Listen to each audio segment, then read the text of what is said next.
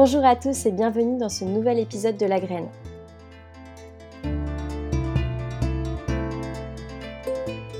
Je suis Marine Souza et je vous invite à partir avec moi à la rencontre d'hommes et de femmes qui ont entamé une transition personnelle et intime suite à une prise de conscience écologique. Tous ont décidé d'agir pour transformer leur quotidien, se sentir plus alignés et contribuer à leur échelle à une société plus durable et solidaire. Aujourd'hui, nous accueillons Léo, 29 ans et originaire de Marseille. Après sa formation d'ingénieur, il se lance dans une aventure entrepreneuriale avec Lita.co pour permettre aux citoyens de redonner du sens à leur argent en investissant directement dans l'économie sociale et solidaire et dans la transition écologique. Aujourd'hui, il nous explique en toute simplicité et avec pédagogie comment on peut participer à changer la donne et à construire une finance plus transparente, durable et responsable à travers la gestion de son épargne. Bonne écoute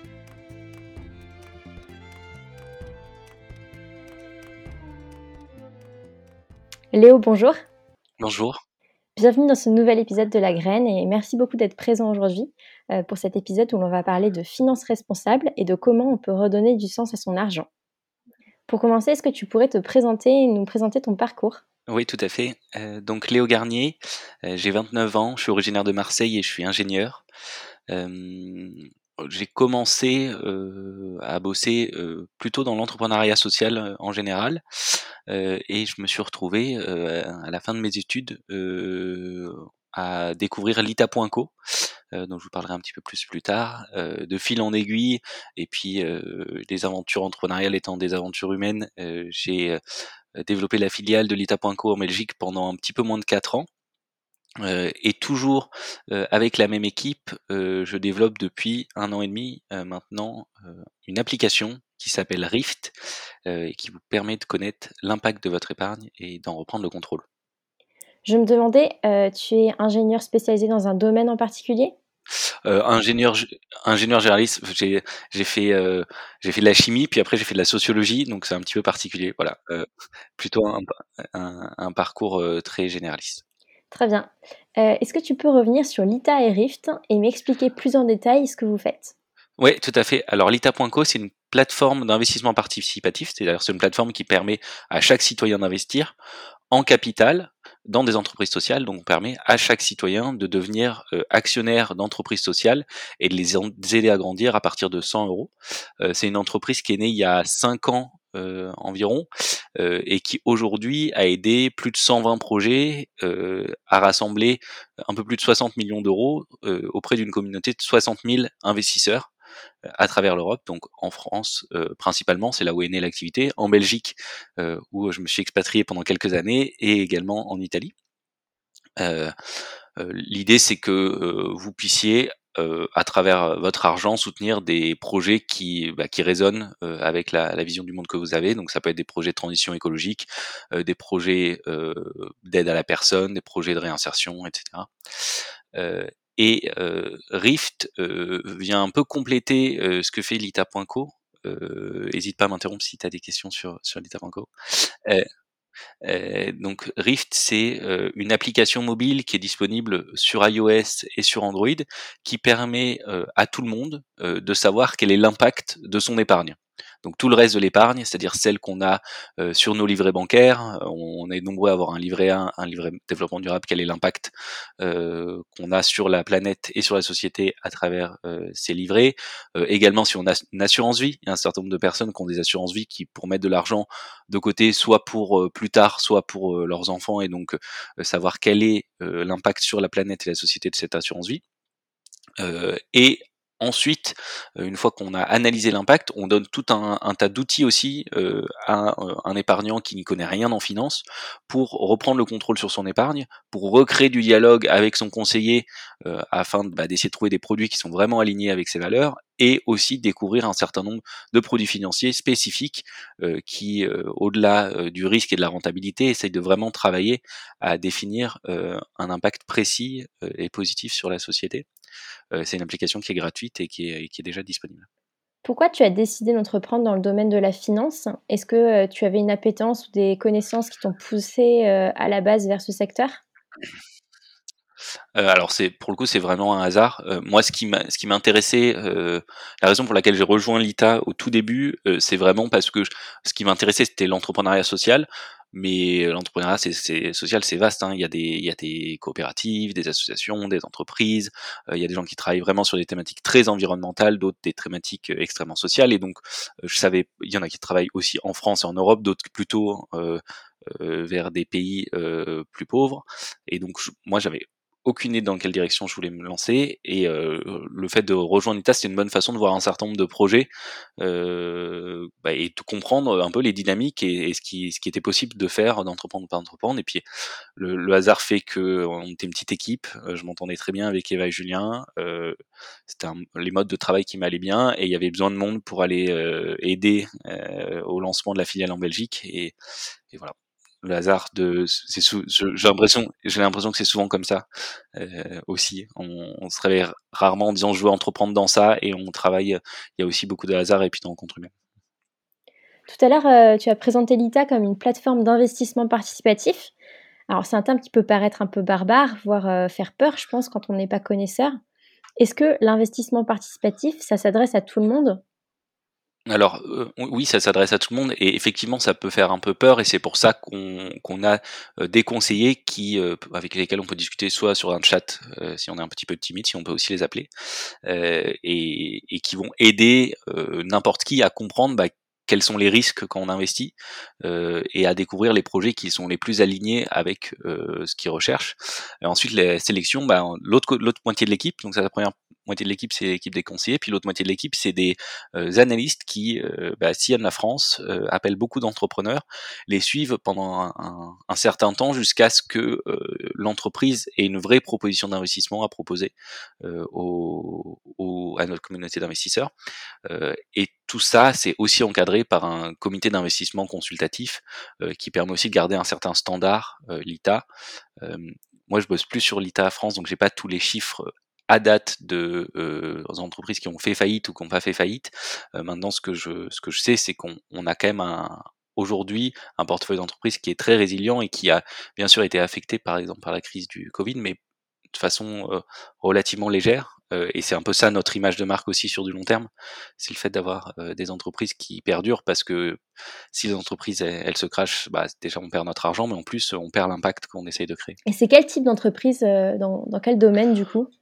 Alors il y a tous les domaines euh, et il y a tout type de maturité. Il y a des entreprises qui ont euh, un an, deux ans d'activité, donc qui sont vraiment euh, en lancement. Il y a des entreprises qui sont des entreprises historiques de l'économie sociale, qui ont 20, 30, 40 ans. par exemple, on avait, il y a aussi des associations et des coopératives, donc c'est vraiment assez large. Le seul point commun, c'est qu'elles sont toutes, elles ont toutes créé leur activité pour combattre une problématique sociale ou environnementale. et c'est ça vraiment le, le point commun des entreprises qu'on trouve sur l'ITA. Et toi, personnellement, est-ce que tu as été en contact avec des créateurs d'entreprises euh, Est-ce que tu as pu voir pour eux l'impact qu'a eu l'ITA euh, dans le développement de leurs projets sur du moyen euh, long terme?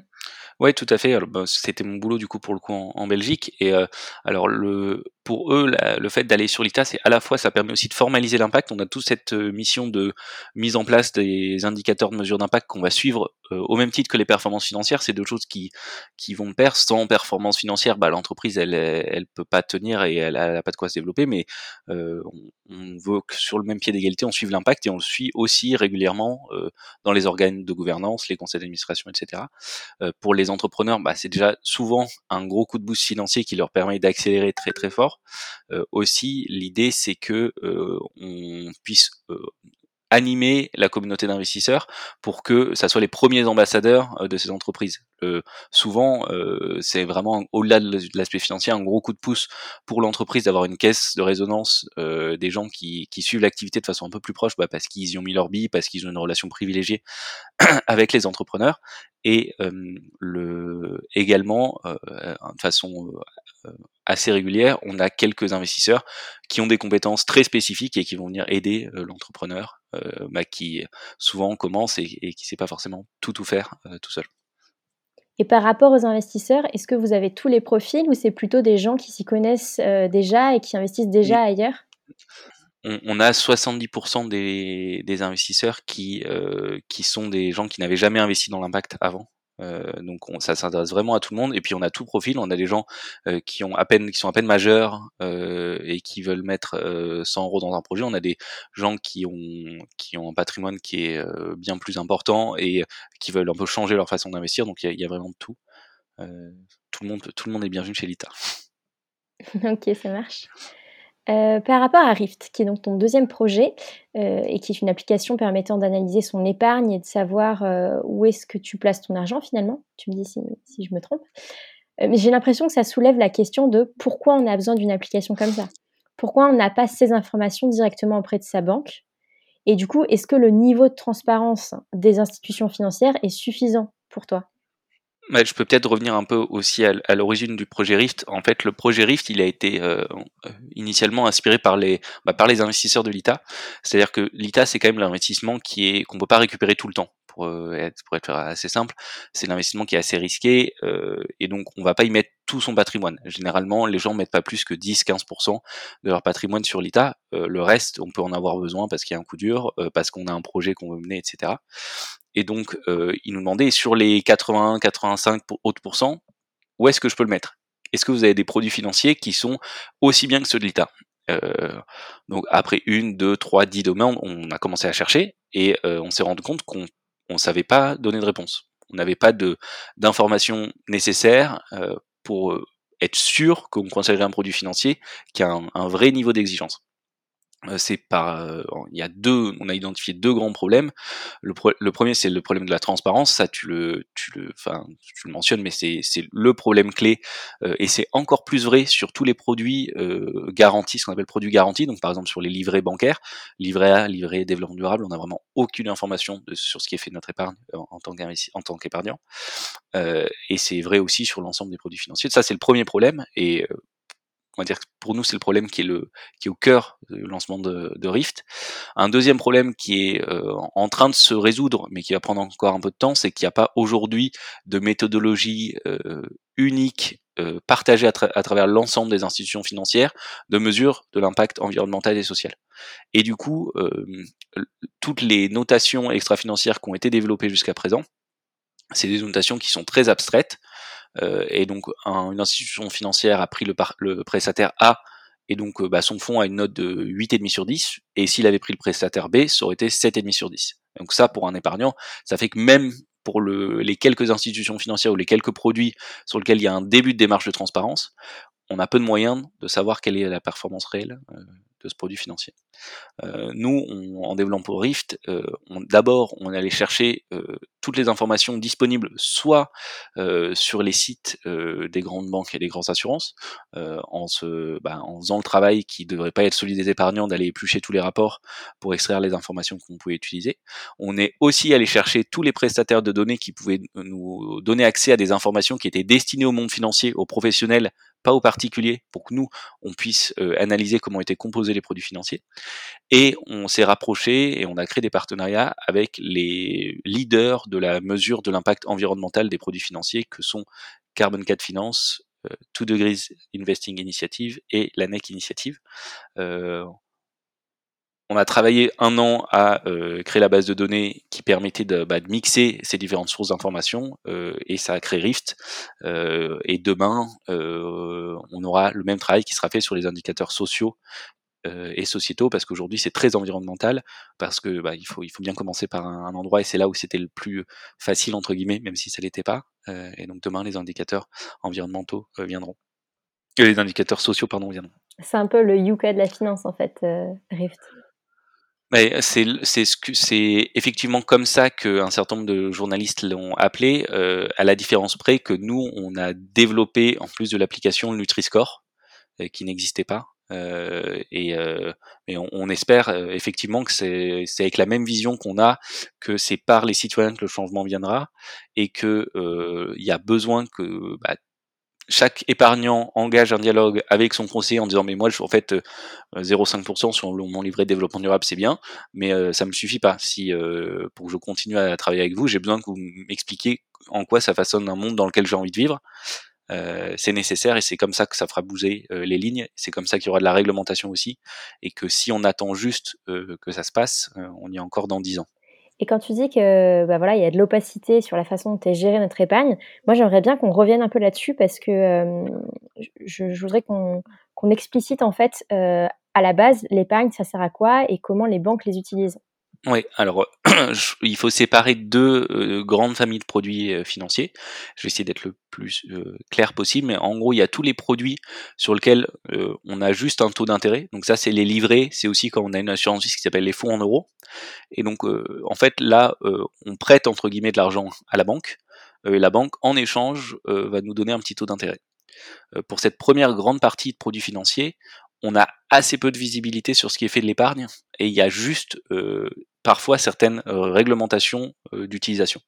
en gros, la banque, elle prend l'épargne de tous les de tous ses clients, elle les stocke dans son bilan et avec ça, elle va créer des prêts.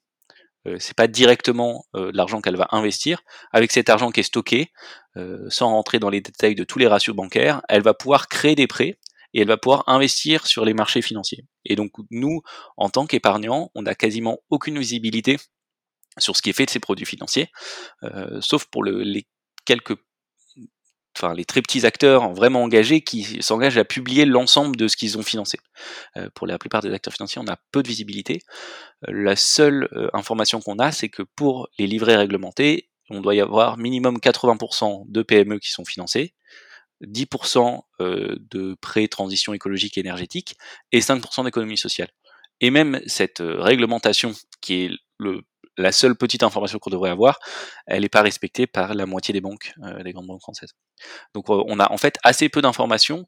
ce qu'on peut, la façon la plus simple de d'analyser ce qui est fait avec ces produits financiers, c'est de regarder qui gère l'argent et de regarder comment il gère l'argent en moyenne. Euh, donc par exemple un livret A, il va être géré en partie par la banque et en partie par un organisme d'État qui s'appelle la Caisse des dépôts et consignations, et on va avoir des informations sur ce qu'ils font au global, euh, mais pas forcément euh, avec l'argent du livret en particulier. Pour ce qui est d'autres produits financiers qu'on appelle les unités de compte ou euh, les PEA, euh, tout ce qui est de l'investissement euh, financier direct, là, on a quand même une information qui est bien plus précise parce qu'un fonds d'investissement, il va récolter de l'argent et il va directement le réinvestir dans un certain nombre de valeurs financières, donc ça peut être des actions, des obligations. Et donc là, sur ces produits financiers, on peut avoir accès à travers Rift et on peut avoir accès parfois en tant que particulier, mais vraiment sur demande et en assistant, à l'ensemble des lignes de ce qu'on va financer.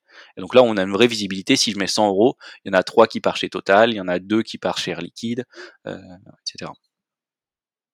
Voilà comment, comment utiliser l'argent. C'est assez dingue en fait, je trouve, euh, parce que je pense que la majorité des Français n'ont pas connaissance de cette information et que beaucoup pensent que mettre son argent sur un compte épargne, euh, quel qu'il soit, ça équivaut à mettre son argent dans un, dans un coffre, quoi. Et on n'a pas forcément conscience que cet argent va permettre à la banque d'investir des sommes euh, beaucoup plus conséquentes par ailleurs, que ce soit euh, sous forme de, prêts ou, autre. Et d'ailleurs, enfin même euh, si c'est des prêts, moi je me demande est-ce que ces prêts-là sont destinés à servir voilà l'économie réelle ou est-ce que c'est de l'argent qui va finalement rentrer dans un circuit financier qui est déconnecté de la réalité?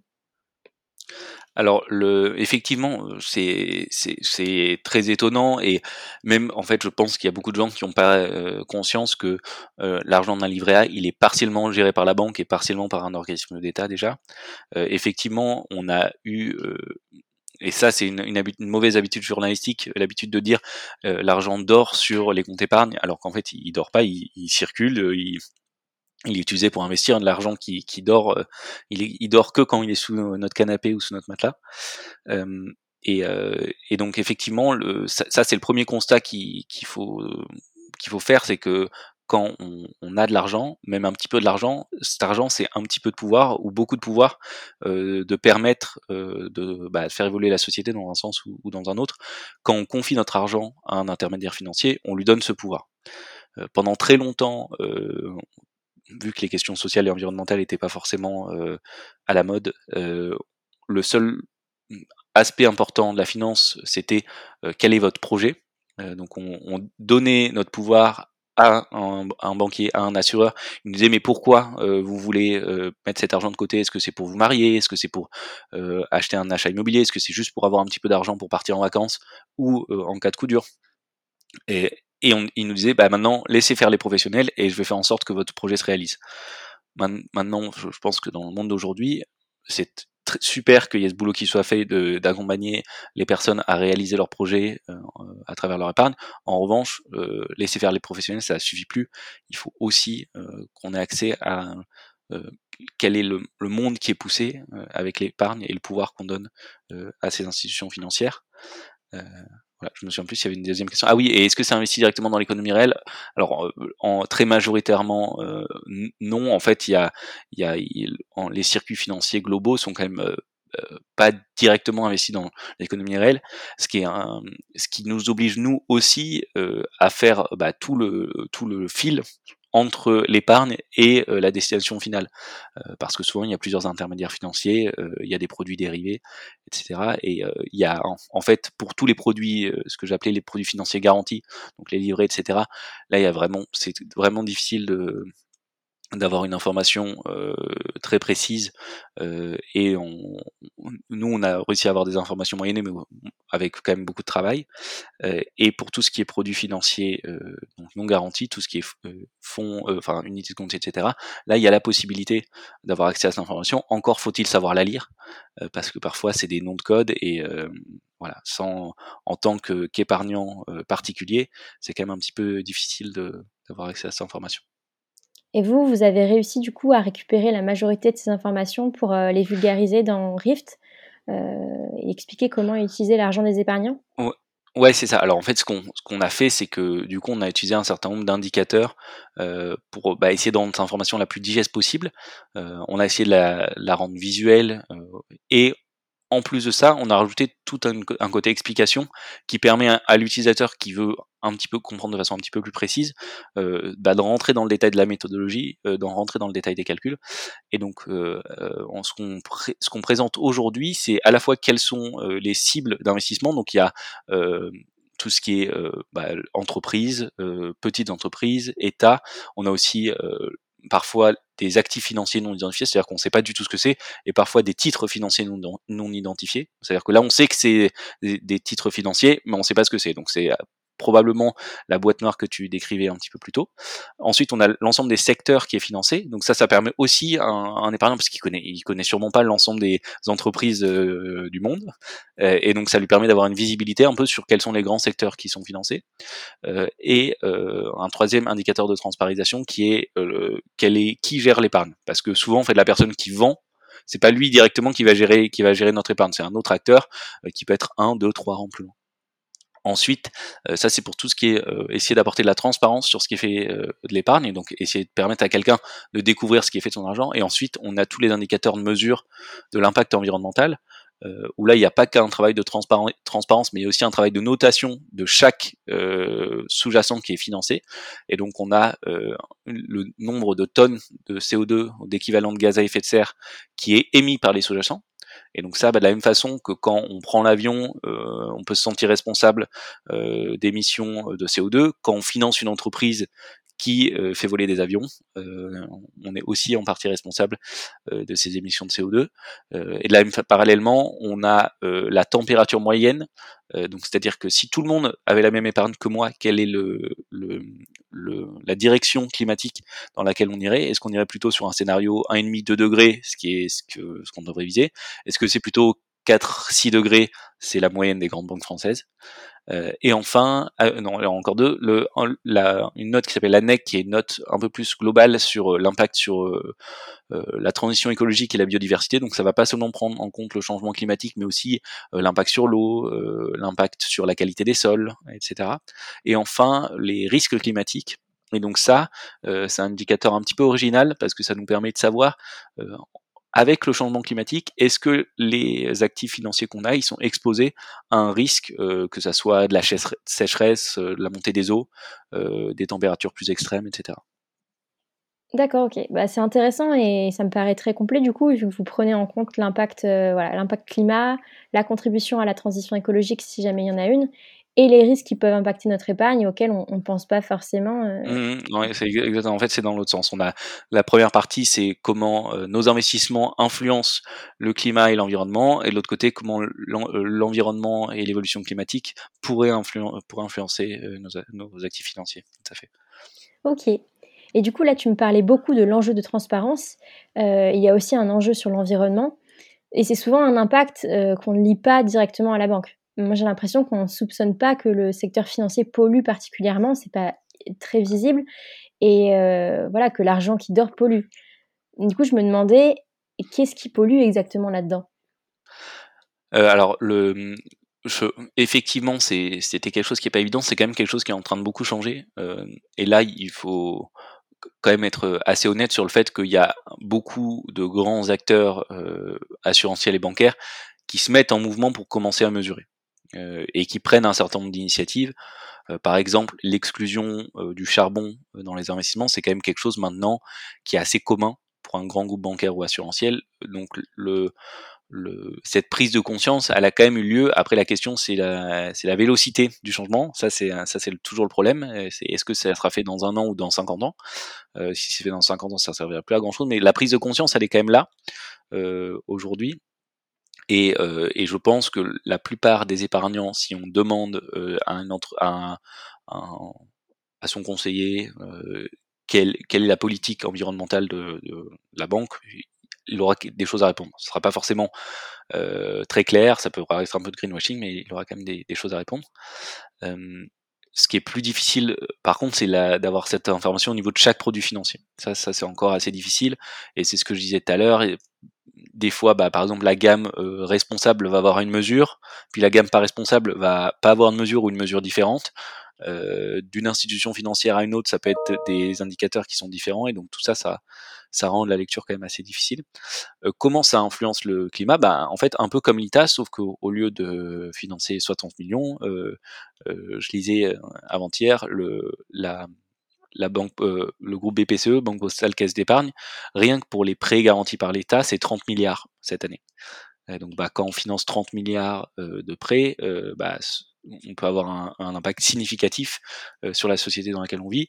typiquement, il y a eu une annonce là assez récente sur le fait que deux grandes banques françaises, je crois qu'il y avait la BNP dedans, je sais plus, euh, pas financer le projet de Total en Ouganda.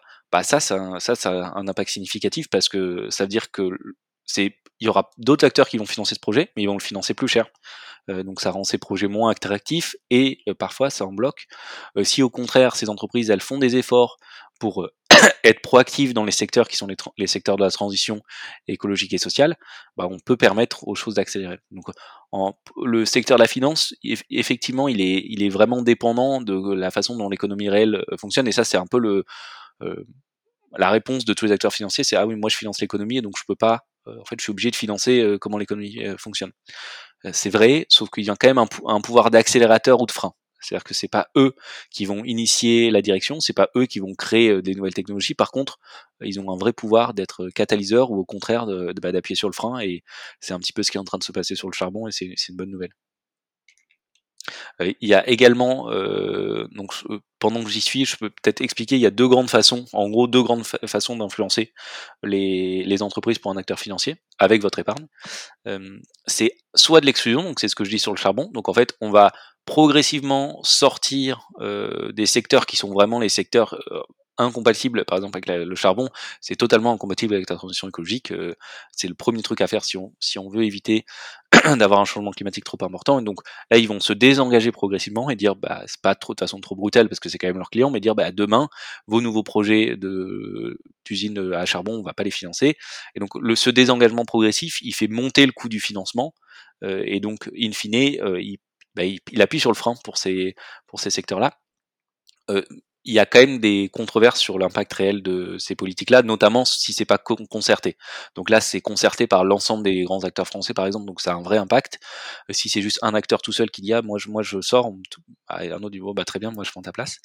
Euh, il y a une deuxième euh, façon qui est une, quelque chose qui est de plus en plus fait et à mon avis qui est clé, c'est ce qu'on appelle l'engagement actionnarial. Et donc c'est en fait le l'ensemble des acteurs financiers qui vont bah, en gros, euh, qui vont utiliser le pouvoir qu'on leur a donné avec leur argent pour influencer la stratégie des grands groupes comme Total, etc. donc on, dit souvent l'entreprise rend des comptes aux actionnaires. En fait, les actionnaires, c'est qui? C'est les banques, les assurances. Et indirectement, c'est qui? C'est nous.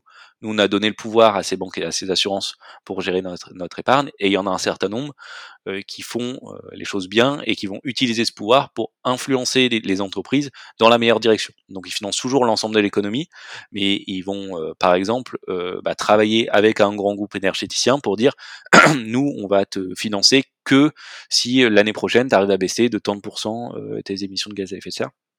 Et donc, euh, et ça, c'est le bon moment parce qu'on est en fait la, mai, c'est la saison des assemblées générales et c'est au moment des assemblées générales où il y a le plus euh, de ces actions d'engagement actionnarial. donc, on peut suivre en ce moment ce qui se passe et, les groupes d'activistes ou d'ONG qui, qui poussent l'une ou l'autre d'émotion. Toi, depuis que tu es dans ce milieu, tu as l'impression que ça a évolué? Que les grands groupes changent leurs pratiques et leurs propositions sous l'impulsion des acteurs financiers et des assurances?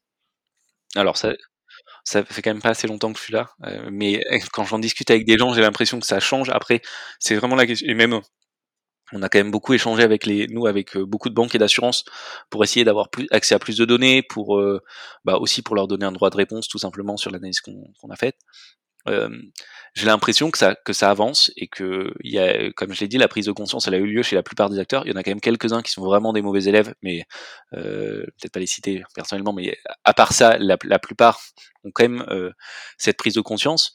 Euh, maintenant, ça va vraiment beaucoup trop lentement, quoi. Et c'est euh, des prises de conscience qui ont lieu il y a trois ans, il y a des politiques qui vont être mises dans deux ans, et puis c'est des objectifs à dix ans. Et ça, c'est vraiment problématique. Et c'est là où il y a besoin de d'un fort mouvement citoyen pour que bah, le sujet il monte sur, sur, le haut de la pile et qu'on fasse avancer les choses plus vite.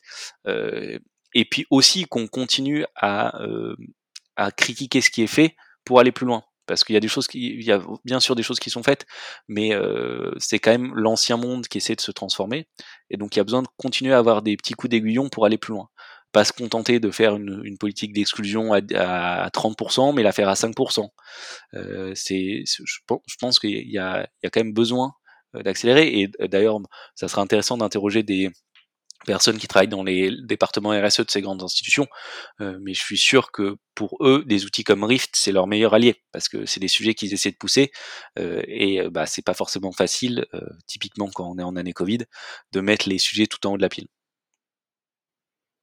Quand tu me parles de mobilisation citoyenne, euh, je m'interroge aussi sur notre responsabilité et notre impact en tant que citoyen euh, individuel. Et même quand on est un petit épargnant, qu'on n'a pas beaucoup d'argent sur son compte euh, épargne, à quel point cet argent contribue à l'impact climat de la banque? Ouais, alors en fait, bien sûr, quelqu'un qui, enfin quelqu'un qui a 1000 euros a un, un, impact qui est pas du tout comparable avec quelqu'un qui a une épargne de 100 000, 200 000, 1 million d'euros. Euh, et, d'ailleurs, en général, hein, il y a un rapport d'Oxfam qui montre ça euh, de façon assez éclairante. C'est quand même les gens qui sont euh, les plus fortunés qui ont un, un vrai impact et l'impact le plus fort sur le, sur le changement climatique ceux qui sont les plus émetteurs en gaz à effet de serre, etc. maintenant, il y a aussi, c'est aussi par la masse de petits, de petits pas qu'on arrive à avoir quand même un poids qui est significatif. Et c'était aussi la vision hein, qui était à l'initiative de l'ITA, c'est-à-dire que bah, effectivement, quelqu'un peut mettre euh, 100 000 balles dans un projet et il finance, euh, mais euh, s'il y a 1000 personnes qui mettent 100 euros, ça le finance aussi. Euh, le... Donc c'est, en fait, pour, pour, être assez clair, ou bien sûr, en fait, on, peut juste se reposer sur les personnes qui ont le plus d'épargne et dire, bah maintenant, c'est à vous de prendre la responsabilité, mais euh, si on est 1000 personnes avec moins d'épargne à le faire, on, aura autant d'impact. Et pour vous donner un ordre de grandeur, euh, c'est environ euh, 2000 euros sur un, sur un compte euh, épargne d'une grande banque. Euh, sur un an, si on laisse un an cet argent à la banque, donc à 0,5%, ça va nous rapporter 10 euros. en plus de nous rapporter 10 euros, ça va émettre en équivalent de gaz à effet de serre, la même chose que si on avait fait un aller-retour Paris-New York en avion. Donc ça, c'est l'ordre de grandeur. Il euh, n'y euh, a pas tout le monde qui a 2000 euros sur son compte épargne, il y a quand même un certain nombre de, de personnes. Et, euh, et, donc ça, ouais, c'est c'est pas du tout anecdotique dans euh, si on essaie de faire un petit peu attention à notre échelle, c'est pas du tout anecdotique. Et une autre chose que je trouve étonnante, en fait, euh, mais naïvement peut-être, c'est que finalement cet argent qu'on a sur notre compte euh, épargne, quand on se fait un virement par exemple, c'est pas de l'argent tangible, euh, c'est pas de l'argent qu'on aurait chez nous dans un coffre, c'est une promesse que nous fait la banque de nous mettre à disposition cet argent si on le demande. Et pour autant, c'est pas de l'argent tangible et cet argent non tangible a une empreinte carbone à la fin de l'année et va avoir un impact, ce qui est quand même dingue, je trouve. Oh, bah, en, fait, enfin l'argent, il est l'argent réel, ça n'existe pas. Le, en gros, l'argent sur, c'est un l'argent, c'est un concept euh, sur lequel on, on se met d'accord pour euh, s'échanger de la valeur. Là, euh, effectivement, je, je, je, quand je place mon argent à la banque, elle me fait la promesse de pouvoir me le, le redonner un jour. En, tant qu'elle me le redonne pas, elle l'utilise pour financer des projets. Ces projets, ils ont un impact sur l'économie et et en, moyenne, c'est un impact qui est, assez significatif parce que effectivement, pour chaque euro, euh, et ça c'est vrai que c'est propre aux banques, pour chaque euro que euh, je centralise, enfin que je leur, je leur permets de centraliser, ils peuvent émettre 2, 3, 5 euros de crédit. Euh, donc il y a, y a, y a c'est pas c'est pas un pour un non plus, hein, effectivement. En gros, il y a un effet de levier qu'ils peuvent faire pour financer plus que ce que je. Après le, le, enfin, Ouais, non, c'est, c'est effectivement, c'est juste que c'est moi, c'est, c'est vrai que c'était un, un truc que, en faisant les calculs, bah, je, les ai refait plusieurs fois euh, et où je, bah, je me suis rendu compte que ouais, c'était vraiment significatif, quoi, qu'il n'y avait pas besoin d'être millionnaire pour que euh, notre notre argent euh, finance des choses bien ou des choses pas bien aussi. Et euh. Donc, on a quand même la possibilité de se ressaisir de ce pouvoir-là et de réaligner nos choix et nos actions avec notre éthique et nos valeurs. Ouais, alors effectivement, euh, si on, passe un petit peu vers les solutions, il y a des il y a des solutions hyper euh, impactante. Euh, je pense que l'ITA en est une. Il y en a d'autres comme, euh, par exemple, financer des coopératives comme Enercop de transition écologique. Il y a des solutions qui sont très très impactantes comme ça. Euh, elles sont pas toujours adaptées avec ce qu'on veut faire de notre épargne parce que euh, elles, bah, elles, sont, elles sont potentiellement plus risquées. Elles peuvent nous rapporter peut-être plus d'argent que 0,5%, mais elles sont aussi plus risquées. chez maintenant toutes les grandes banques et tous les grands assureurs, il y a des produits financiers durables. ils sont pas tous au même niveau. Il y en a qui sont juste euh, à peu près responsables, et puis il y en a d'autres qui sont quand même très engagés. Et euh, ça, moi, je, je, dis quand même assez souvent, le meilleur moyen de savoir le niveau d'engagement, c'est d'interroger son conseiller sur la question et de sentir est-ce qu'il est à même d'expliquer assez clairement les choses ou euh, est-ce que c'est euh, toujours fait confiance aux professionnels Si c'est toujours fait confiance aux professionnels, c'est quand même euh, mauvais signe. Et euh, en revanche, il y a encore beaucoup, beaucoup, beaucoup de travail à faire pour avoir des produits qui sont alignés avec les valeurs de, chaque personne. Euh, par exemple, moi j'ai eu la, bah, j'ai eu la, je prenais cet exemple avant, mais sans, sans l'avoir euh, eu en vraie demande. Et là, je l'ai eu la semaine dernière, la demande d'un utilisateur qui me dit voilà, moi je suis vegan, est-ce que vous avez des produits financiers vegan à me conseiller? Bah, Ça, euh, aujourd'hui que je sache, ça n'existe pas. Euh, peut-être quelqu'un, euh, on parle quand même beaucoup de transition euh, écologique aujourd'hui, mais il y a, des gens qui vont être juste beaucoup plus sensibles euh, à l'aspect sociétal et le fait qu'il y ait des entreprises qui fassent travailler des enfants à l'autre bout du monde, c'est vraiment pour eux le plus gros problème. Pareil, je connais pas de produits financiers qui soient spécialisés dans le fait de faire attention à toute la chaîne d'approvisionnement. Et donc là, il y a, y a, quand même encore beaucoup de travail, et c'est là où on a un rôle aussi à s'engager, même en étant un petit épargnant, bah, pour pousser les institutions financières à créer ces produits-là. Euh, enfin, ça reste des entreprises, euh, elles iront là où il y a de la demande. Euh, et de la même façon que maintenant, même si c'est pas le, la bio parfait, il y a des produits bio dans tous les magasins. C'est parce qu'il y a une vraie demande. demain, j'espère qu'il y aura vraiment des produits bio de pointe dans tous les magasins de la finance, et donc c'est vos banques si je suis un citoyen ou une citoyenne qui a envie euh, dès aujourd'hui de faire mieux avec euh, son argent, par quoi est-ce que tu me conseillerais de commencer? Euh, Moi, je pense le premier, vraiment la première étape, c'est juste d'en discuter avec son conseiller. ça, c'est assez facile, c'est l'interpeller dessus. Ça permet déjà de faire remonter l'information dans les différentes directions des grands groupes bancaires et assurantiels et nous on l'a vu, hein, c'est comme ça qu'on a été reçu par ces groupes-là, c'est parce qu'ils avaient 10, 100, 200 épargnants qui avaient demandé à avoir plus de transparence. Donc ça, je pense, c'est le, c'est le premier pas, c'est vraiment ce qui est facile à faire. Ensuite, on peut se former et c'est vraiment pas difficile. On a eu l'habitude de d'entendre plein de mots techniques sur la finance. En fait, la finance, c'est quand même juste effectivement quelqu'un qui nous promet, à qui on, donne l'argent, il nous promet de nous le rendre un moment, et avec ça, il finance des projets. C'est pas c'est pas beaucoup plus compliqué que ça, et donc on peut assez facilement se former, et c'est d'ailleurs une des choses qu'on essaie de faire avec Rift, en apportant à la fois sur les réseaux sociaux, etc., mais aussi dans l'application, bah, de l'information régulière pour monter en compétence sur les notions financières. Et ensuite, on peut, ça je pense c'est les deux premières étapes et c'est la façon aussi de pouvoir réaligner l'ensemble de son épargne plus tard. Après, il y a des solutions qui sont aussi assez immédiates si on se renseigne sur l'écosystème de la finance durable.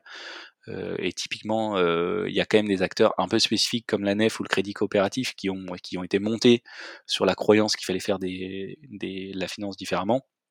Et donc on, peut se renseigner sur ces initiatives qui existent, euh, mais je pense que c'est pas la seule chose à faire. Je, pense que c'est très important de se renseigner sur ces initiatives et c'est honnêtement c'est la façon la plus facile de, de changer euh, rapidement.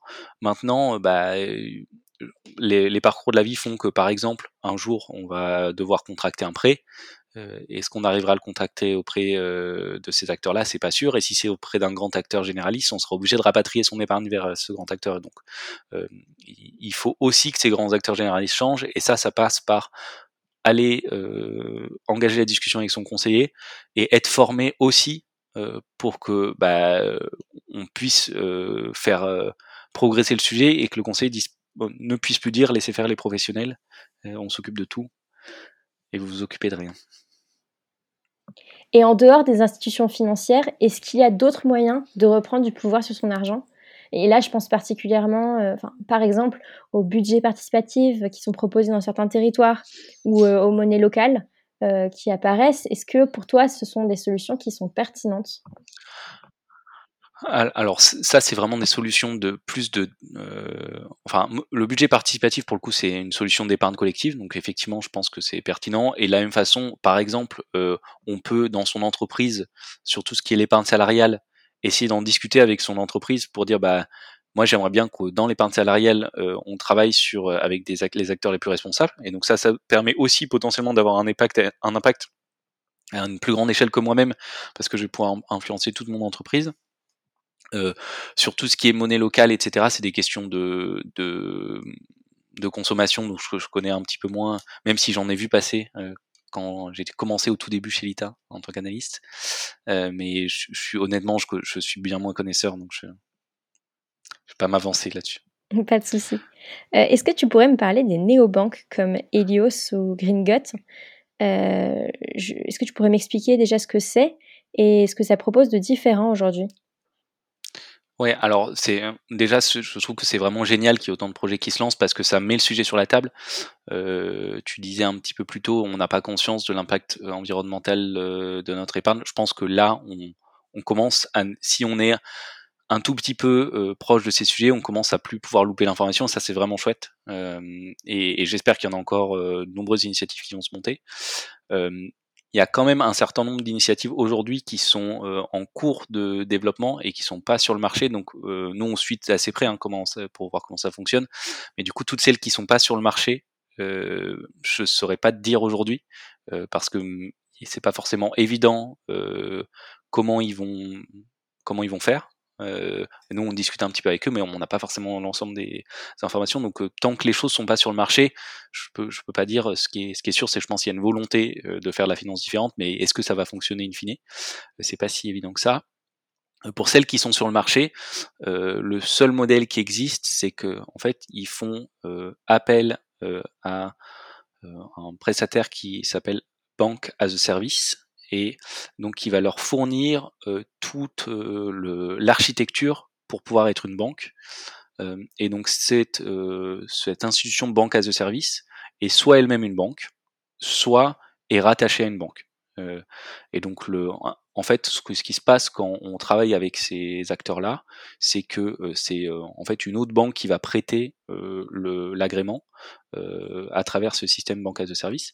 Et ensuite, la vraie question, c'est est-ce que ces néobanques ont réussi à négocier avec ces prestataires de bancaire de service des vraies conditions sur l'utilisation qui est faite de leur épargne? Parce que encore une fois, si c'est juste laisser faire les professionnels, bah, n'importe quelle banque va pouvoir dire oui, t'inquiète, euh, tu m'as tu m'as prêté 10 millions, bah, j'ai 10 millions de prévers. Ça, ça va pas être difficile sur des, bilans de plusieurs milliards. Euh, ils vont toujours réussir à trouver 10 millions de prévers. Par contre, si on arrive à faire un vrai contrôle euh, sur l'utilisation de l'épargne, qu'on a un bilan séparé dans lequel on a euh, la visibilité sur le, bah, le pourcentage qui est euh, l'argent qui reste centralisé, parce qu'il y aura toujours un pourcentage qui reste centralisé, qui ne pourra pas être utilisé pour des prévers, bah, pour que je puisse retirer mon argent, moi, euh, de, de ma néobanque. quel est le pourcentage qui va dans des prévers Là, ça peut commencer à devenir intéressant. Moi, je pense que la, de enfin, c'est des initiatives qui sont complémentaires. Le, la vraie plus-value de ces euh, néobanques, c'est aussi qu'elles parlent quand même à un public différent euh, et que euh, bah, c'est des applications qui sont bien faites, c'est facile de se créer un compte euh, et donc, euh, oh, enfin. personnellement, ça c'est tout à fait personnel, je trouverais ça très chouette que un moment il y ait des, aussi des rapprochements entre des acteurs plus historiques, traditionnels, qui savent quand même bien faire leur métier de prêt à l'économie sociale, c'est pas quelque chose qui s'invente et qui travaille depuis des années et des années et euh, d'autres acteurs jeunes qui euh, bah, ont peut-être plus d'agilité, euh, arrivent à parler à des, à des personnes différentes. et puis ça peut permettre d'inspirer ces acteurs traditionnels qui, eux, ont l'expertise et de les amener à se diriger vers de nouvelles pratiques. Et finalement, bah, voilà, c'est tout le système financier qui avance dans le bon sens. Après, à quelle vitesse, c'est autre chose. Ouais, tout à fait. Et euh, j'avais juste un petit point, mais ça, c'est la même, en fait, la même chose que pour les conseillers. Si on veut savoir quel, parce qu'il y a aussi des initiatives qui sont vraiment du, du, enfin, moi en tout cas, euh, je, sur lequel j'ai plus de doutes. Je pense pas que c'est du greenwashing. Je pense c'est juste euh, que va y avoir un manque de compétences et que du coup ça, en fait, le, Ouais, ça va pas être vraiment vraiment vert. Bah, de la même façon qu'avec son conseiller euh, qui nous qui nous propose un produit, je pense que la meilleure façon de connaître le niveau d'exigence, c'est de demander un petit peu des comptes et de voir si on dit laisser faire les professionnels ou si on essaye vraiment d'expliquer euh, en quoi euh, cette néobanque verte est, est, différente. Ok. Et du coup, dans cette quête voilà, de redonner du pouvoir et du sens à son argent, se pose la question de la responsabilité de la finance. Pour toi, ce serait quoi une finance qui serait 100% responsable? Bah, je, je, pense que déjà, enfin, pour moi, il y a deux grands aspects. Bon, je n'avais pas, pas, réfléchi à la question pour être honnête, mais là, comme ça, ça m'inspire deux grands aspects. Euh, un, une première, c'est une, une, finance qui est responsable vis-à-vis de ses, ses, épargnants et donc euh, qui arrête de euh, les prendre pour des personnes qui sont incompétentes et ignorantes et qui commence euh, à essayer de travailler avec eux pour euh, bah, partager de la connaissance et euh, enfin, moi, c'est vrai que je prends toujours l'image de la l'alimentation parce que c'est le, plus immédiat, mais enfin, on n'imagine pas un acteur industriel qui dit non, non, mais t'inquiète, je sais ce que je mets dans les produits euh, et, laissez-moi faire. Euh, je pense que ça c'est le, premier, le premier degré de responsabilité, c'est le, le plus important euh, parce que ça permet aussi d'avoir bah, une, une responsabilité commune sur ce qui est fait de notre épargne.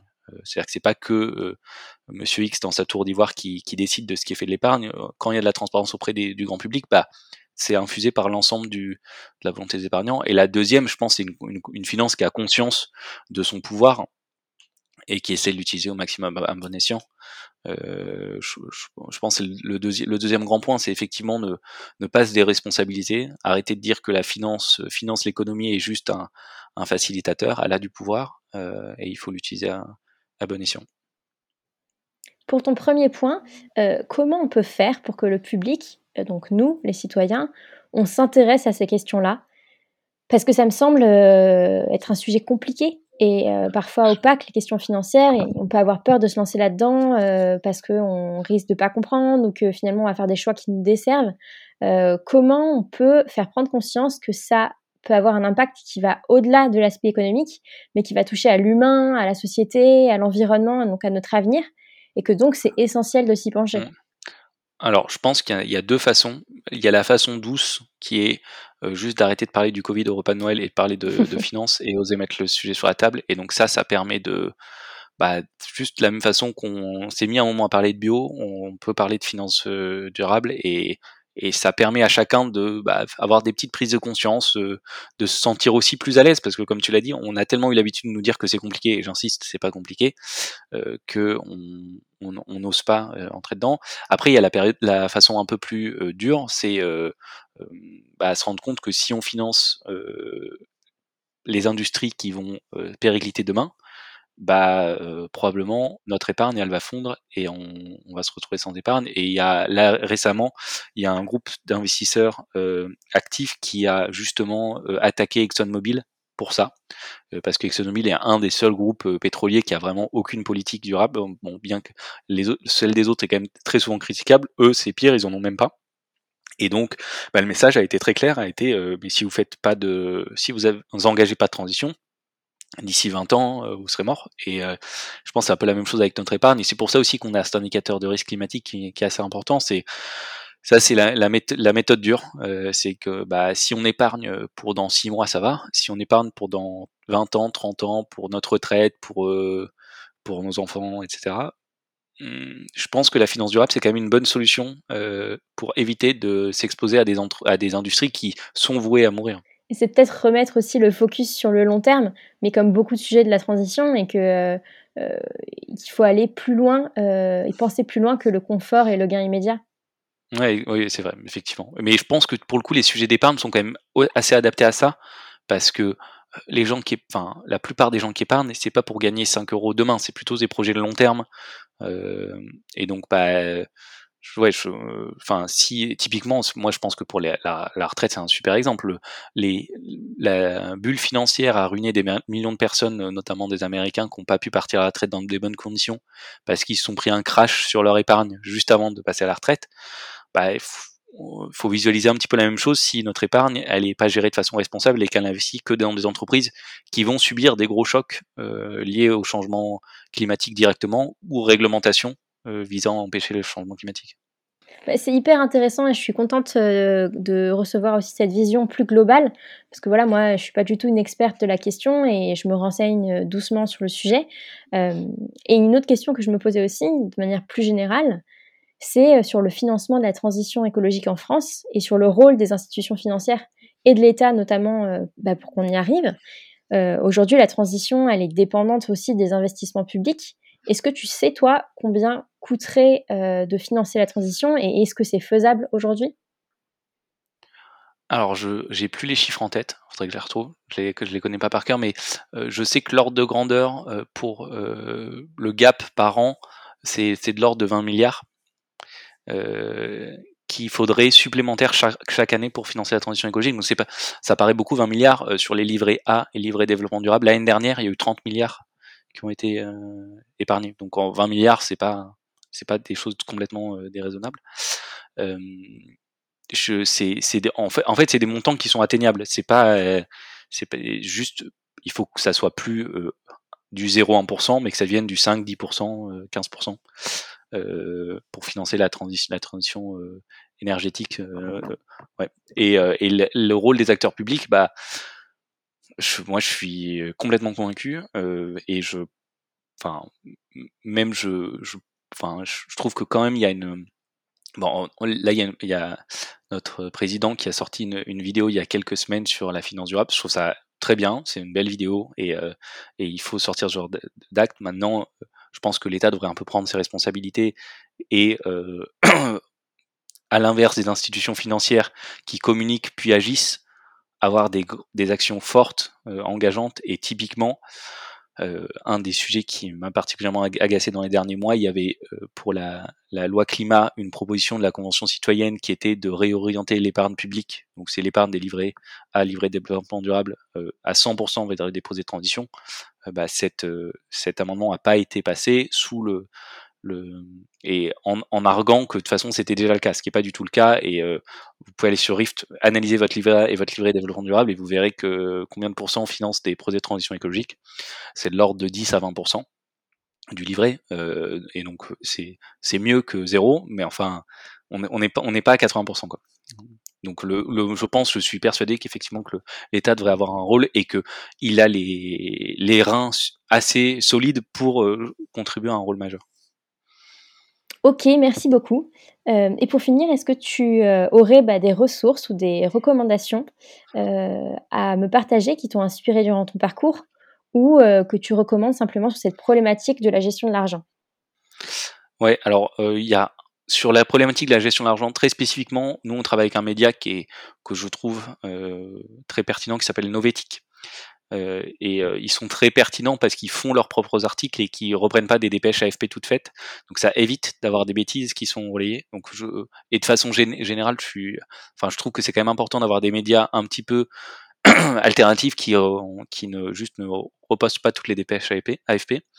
Euh, sinon, dans les autres choses auxquelles je pense, il y a un, c'est pas directement un média, mais un, un outil que j'apprécie particulièrement qui s'appelle Flint, euh, et qui est en fait un petit robot euh, qui va nous sélectionner des articles tous les jours et qui en fonction de ce qu'on aime, ce qu'on n'aime pas, va améliorer euh, la sélection. Et l'avantage c'est qu'il va chercher de façon un peu plus large que juste les, les grands les grands quotidiens. et après, pour être tout à fait honnête, je suis pas très média. je suis plus personne. Et donc je pense que c'est aussi la première chose à faire, c'est d'aller bah, discuter avec des personnes qui s'intéressent au sujet, euh, aller dans des conférences, appeler des conseillers de Felita, euh, même si on n'investit pas, c'est pas dramatique, euh, c'est pas payant et il n'y a pas, y a pas besoin d'investir, on, est là pour aider euh, l'ensemble des personnes euh, et de, façon générale rejoindre des communautés qui s'intéressent au sujet. Par exemple, on a, j'ai pas parlé d'un truc mais qui est quand même assez chouette, ça s'appelle les Cigales. c'est des groupes d'investissement participatifs, donc c'est des gens de groupes de 5, 10, 15 personnes qui se mettent ensemble, qui vont mettre chacun je sais pas, 100, 500 000 euros, euh, et qui vont choisir un certain nombre de projets dans lesquels ils, investissent ensemble. Euh, bon, il y a déjà la, perspective d'investir dans des projets qui ont du sens, ce qui est chouette, mais il y a aussi cet aspect collectif dans lequel on va créer un petit groupe de personnes avec lesquelles on va discuter pour, bah, par exemple, définir ce que c'est que l'investissement éthique. Voilà. Eh bien, merci beaucoup Léo pour ton partage d'expérience et pour tes précieux éclairages. Et merci à vous qui écoutez ces épisodes. Je vous donne rendez-vous dans un mois pour un nouveau témoignage. À bientôt!